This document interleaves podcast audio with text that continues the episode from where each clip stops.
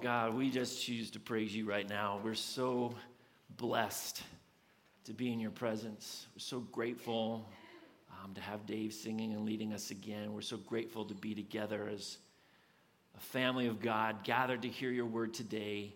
And Lord, we want from the bottom of our heart to be able to say yes to you.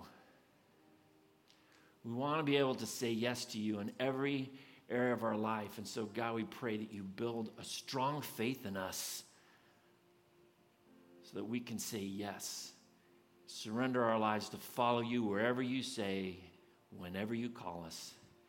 It's not easy to do. We can't do it apart from your spirit. Begin that work in us today, we pray, in Jesus' name. Amen. All right, have a seat.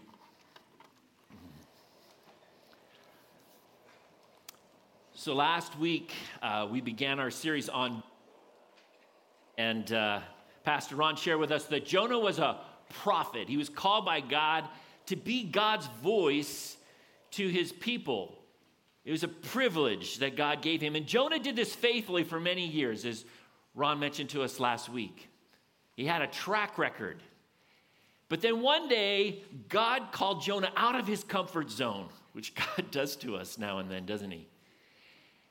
And he told Jonah, I want you to go to Nineveh and speak to the Ninevites. And the Ninevites were these evil, cruel, scary people. And so what did Jonah do? Well, Jonah said no. And he tried to ignore God and ran the opposite direction. And instead of going to Nineveh, well, Jonah headed down to Joppa, a port city on the edge of the Mediterranean Sea, and he got onto a ship. He paid a high price for that ticket to head all the way out to Tarshish on the southern tip of Spain. You see, God had called him, appointed him for a special privilege. He brought him near, and Jonah, all he wanted to do was distance himself from God. Now, it's easy for us to point fingers at Jonah and say, What in the world are you doing? but don't we do this too? I mean, if we're really honest, can't we see that we are like Jonah and in so many ways we also run away from God? We tend to drift away and run from his call, his call to share our faith, his call to be with his people, his call to obey his commands, to walk closely with his heart. We run away. You know, sometimes we're just running and running and running, like Forrest Gump, and we just don't know why, but we're running.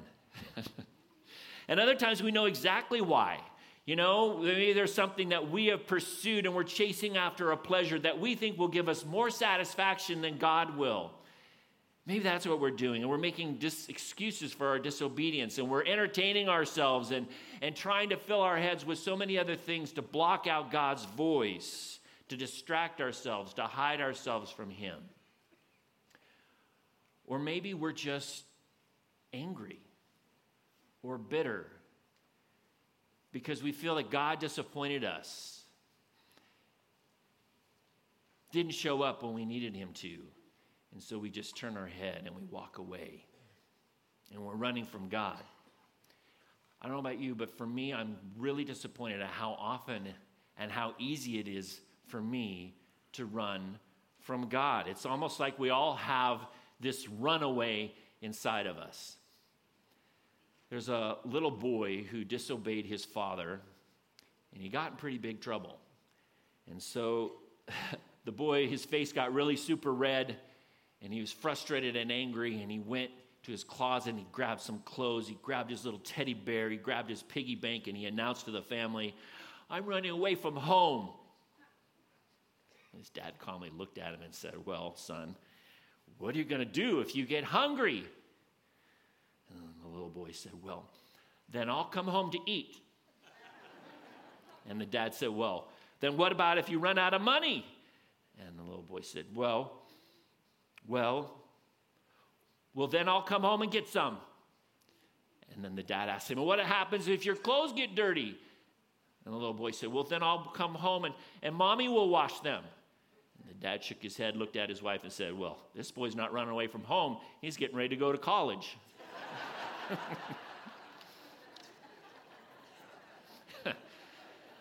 There's a little bit of runaway in all of us, right? And I think we start to wonder, you know, when we're running from God, we start to wonder to ourselves, you know, how does God react when we're running away? What is his response? I mean, does he just get upset and angry? Does he just shake his head in disgust? Does he just let us walk off? These are important questions to ask, things that we wonder about God. And that's exactly what we're going to talk about today. And so I encourage you to grab your message notes out of your program if you haven't done that yet. And if you have a Bible, open it up to Jonah chapter 1. If you don't have a Bible with you today, don't worry about that. You can follow the verses up on the screen. And we're going to get started here in talking about how is it that God responds when we're on the run. So our first point is this. It's that God's mercy is greater than my selfishness. God's mercy is greater than my selfishness. You ever wonder why Jonah didn't want to go to Nineveh? We've mentioned these Ninevites were evil people, brutal people. They were some of the most brutal people on earth. They would strike acts of terror that deeply caused people to be afraid. When they would conquer a city, they would literally gather men, women, and children and skin them alive, put their skins on the walls of the city, bury them alive up to their neck, pull out their tongues, and drive a peg through their tongue so that they would die of thirst and starvation. They would behead people and ro- make rows and mounds of heads outside of the city gates in order to make a statement. This is what happens to anyone who opposes us. See, much like ISIS, just the thought of these Ninevites would strike people with terror. Their hearts were evil and their hands were full of blood. And so, if you put yourself in Jonah's shoes, I mean, really, I know what I would be saying is almost like these people are so evil, they don't even deserve God's grace and mercy. Jonah was more filled with fear than he was with faith because it was very common as a prophet that they would speak words of judgment against foreign nations. But God called him to go to Nineveh, to look at these people face to face, pronounce God's judgment upon them, and tell them that they needed to turn from their ways. See, ultimately, God had a plan to deliver them from darkness, but it would require Jonah to answer the question Are you willing to obey me to the point that it will cost you everything? Jonah said, uh, No. And he ran. He was focused on his fear. He was focused on his pride. He was focused on his own sense of justice. You see, he did not see the Ninevites through God's eyes. He didn't have God's heart, and instead, he was just running. So he's on this boat, right? And he's heading off to Tarshish, heading to Club Med for sunshine and sangrias. He's pushing God out of his head. He's sleeping soundly in his bed. But oh, dear Jonah, you can run, but you cannot hide. It says in Jonah 1 4, then the Lord sent a great wind on the sea. Such a violent storm arose that the ship threatened to break up. It says here, who sent the storm? God sent the storm. In fact, a better translation of this, and you'll find this in some other translations, is that God hurled a wind at the sea to create this great storm. And the ship was being pounded by these waves, waves rising up, waves crashing down. It seemed like they were facing the very wrath of God. But you see, it wasn't God's wrath that sent the storm, it was God's mercy the same mercy that God had for the people of Nineveh that called Jonah to go was the mercy of God that was calling Jonah back to himself.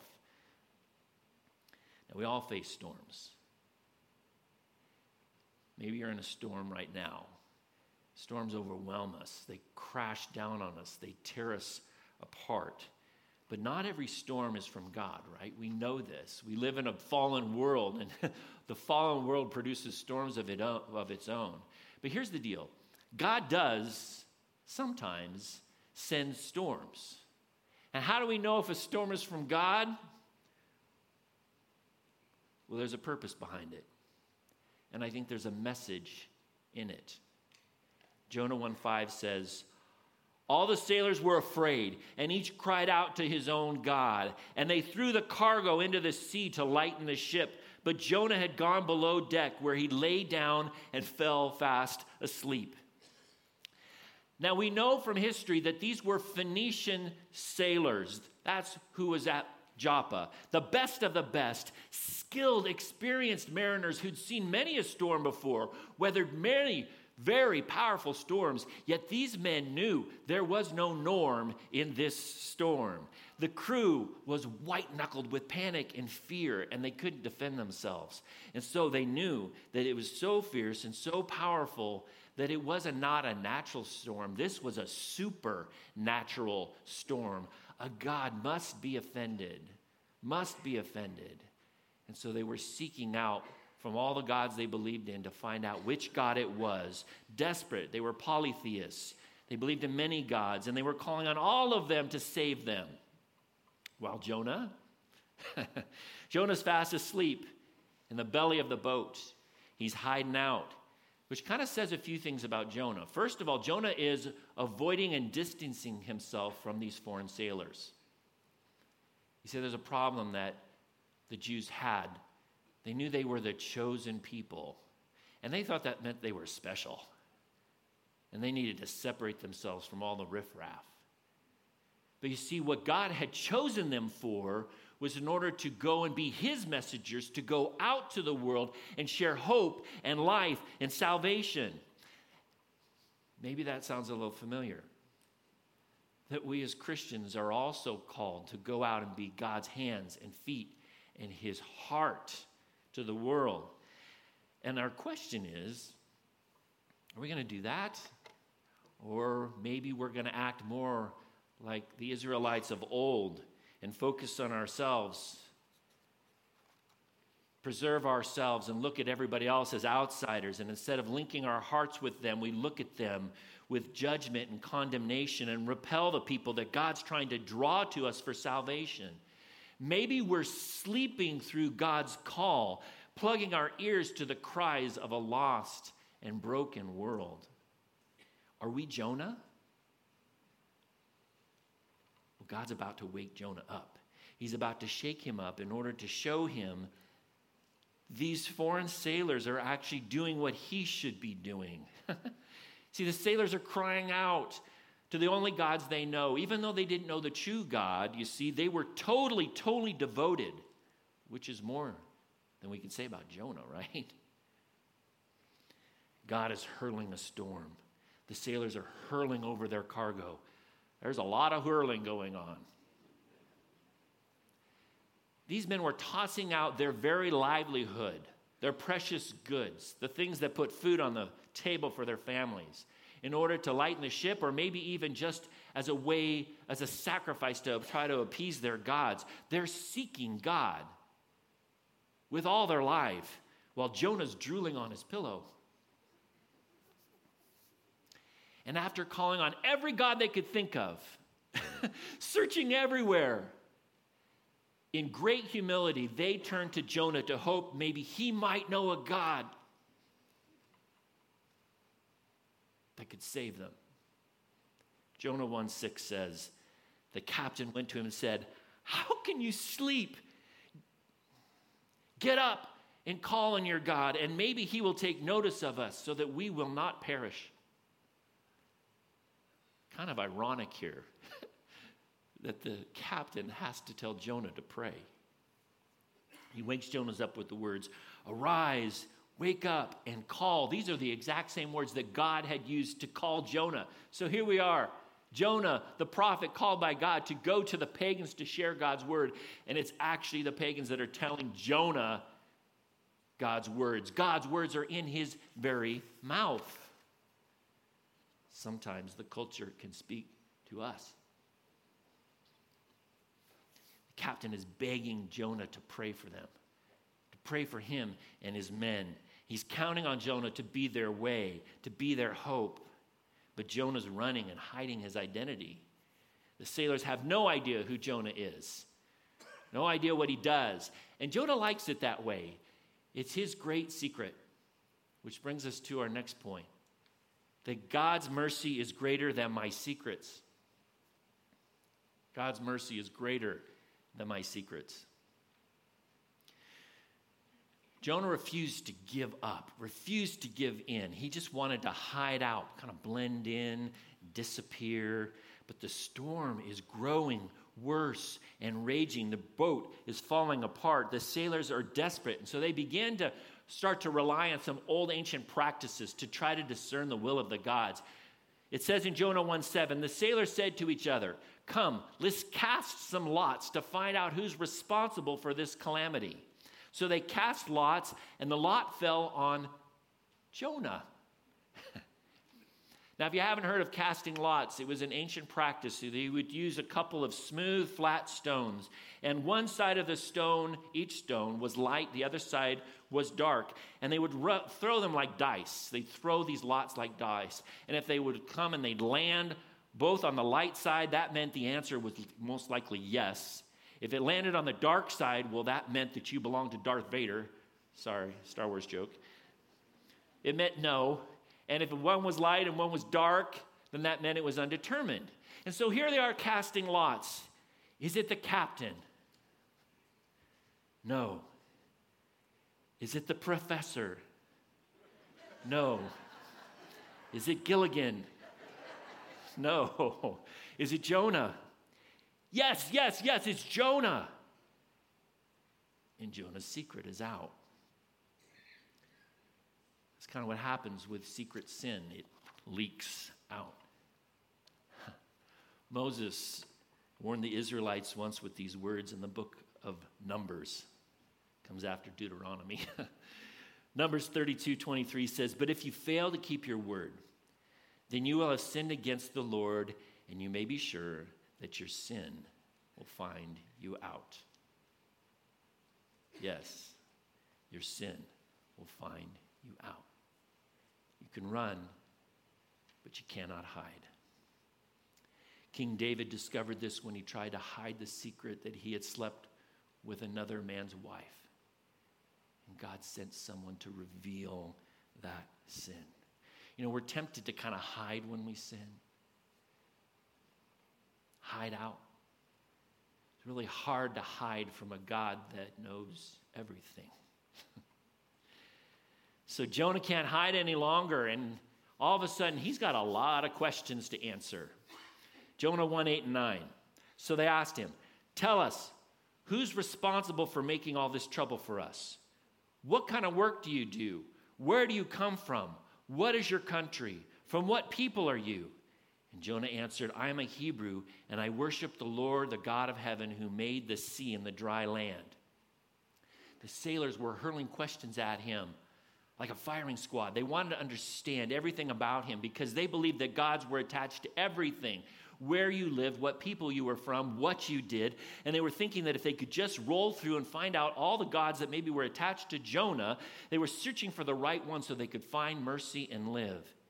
And here's another opportunity that Jonah had that God hand delivered to him. Here is his moment to redeem himself. They are begging Jonah for God.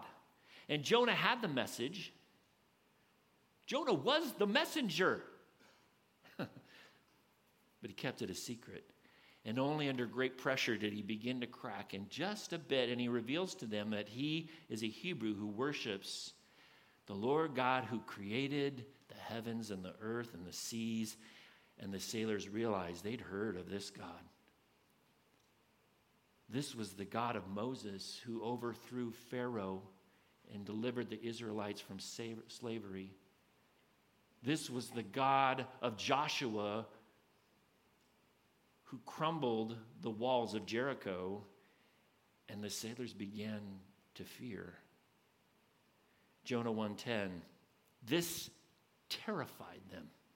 And they asked, What have you done? They knew he was running away from the Lord because he'd already told them so.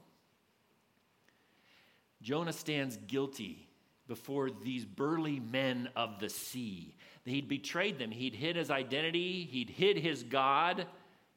And you'd think these guys would have given him a yo ho, heave ho, and thrown him off the ship.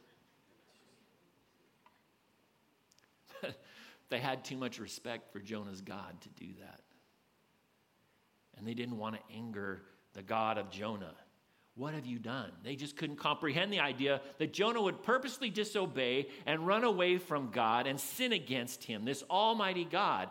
And then they realized, too, that their lives stand in danger because of what Jonah had done. Isn't it work that way?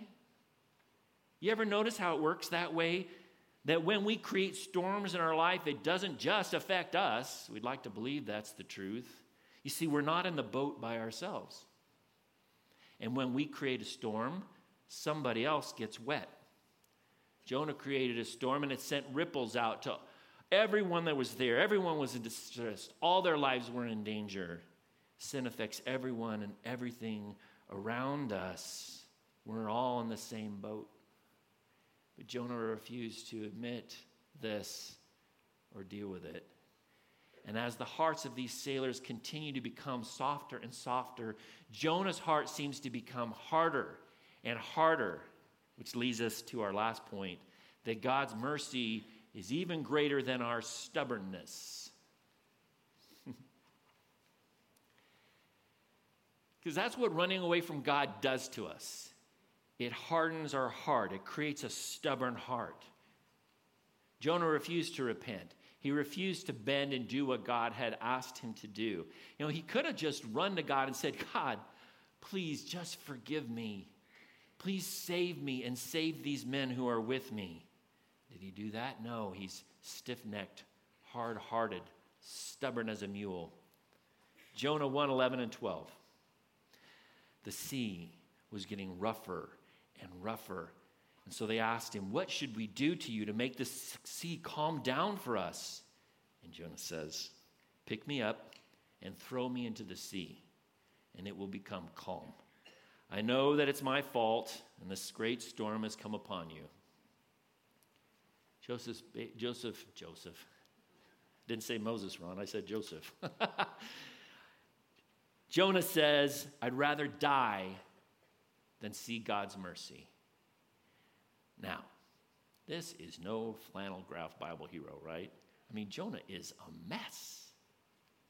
But here's the thing just as we've said, there's so much of Jonah in us. I mean, can't you see yourself here? I can.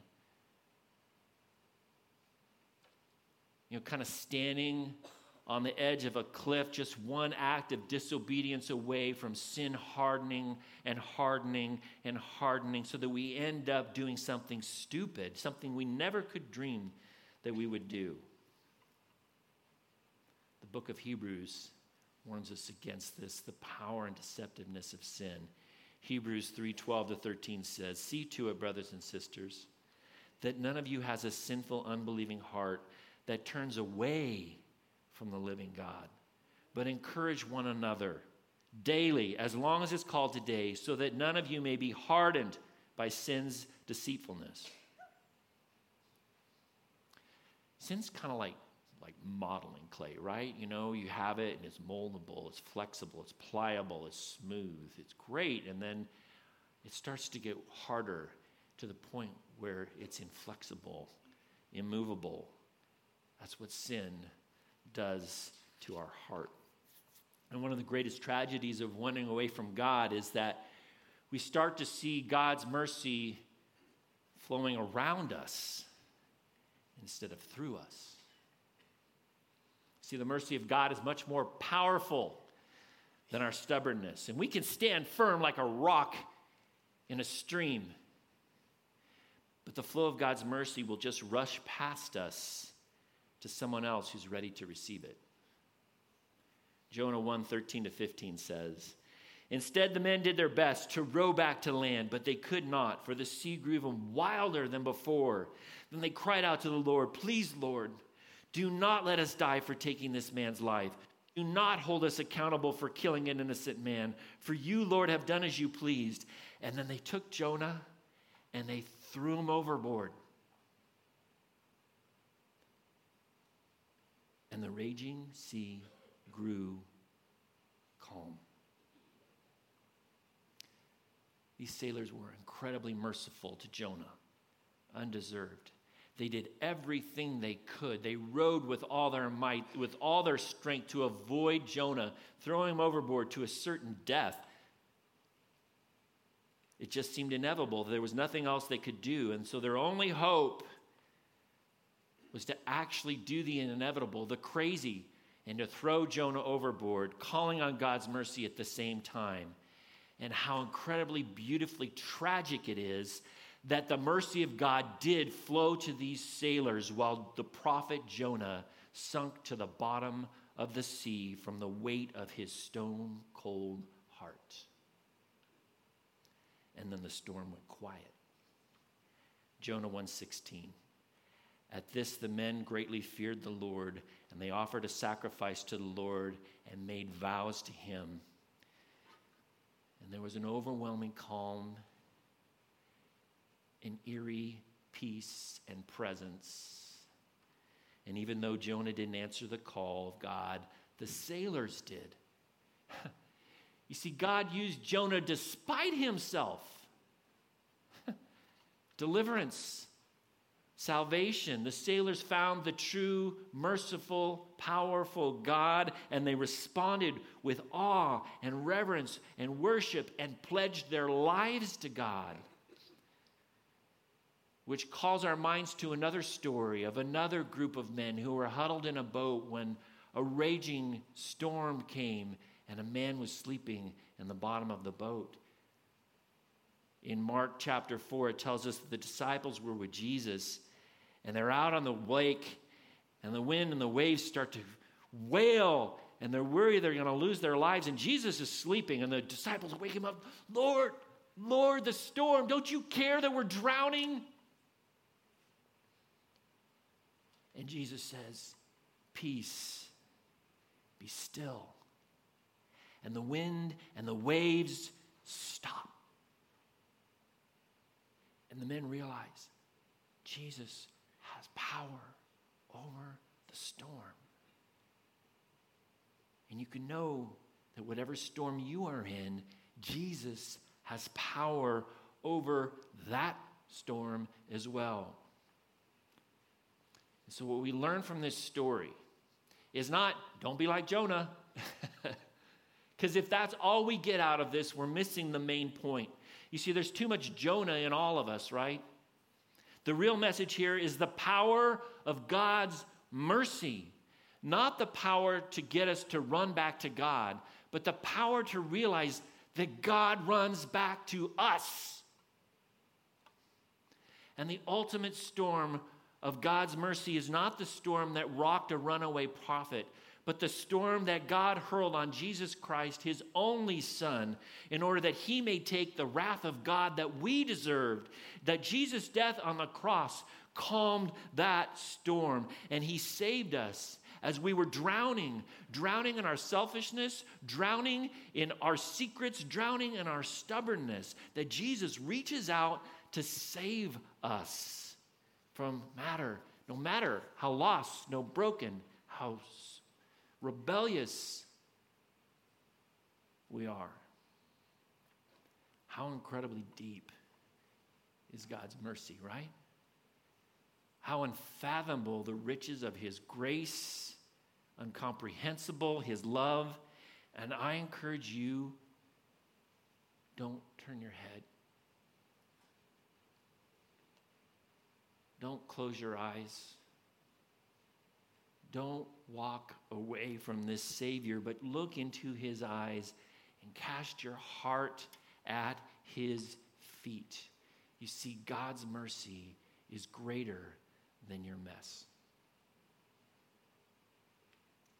And let the grace of God wash over you and spill over to everyone around you. You've been running, right? running so hard, so long, so fast, so far, you feel distant from God, just turn around and you'll discover that He's right there. So, what of our friend Jonah? well, Jonah is sinking down, down, down, buried beneath the sea. Is this runaway prophet run out of time, run out of hope? Or will mercy rise from a watery grave? Well, that, my friends, is a tale for another time. Let's pray. Abba, Father, your grace is amazing, your goodness incomprehensible. That when we run, when we hide, you come looking for us. So, for all the runners in the room, God, we pray you help us hear your voice. Come back to me. And we would respond, Yes, Lord. Yes, Lord, I come. I admit I've been running. I need you. Tired of turning away and watching my world fall apart. I'm tired of chasing after things that don't matter. I'm tired of storms following my life. Calm the storm of my heart. Make me new. I pray. In Jesus' name, amen.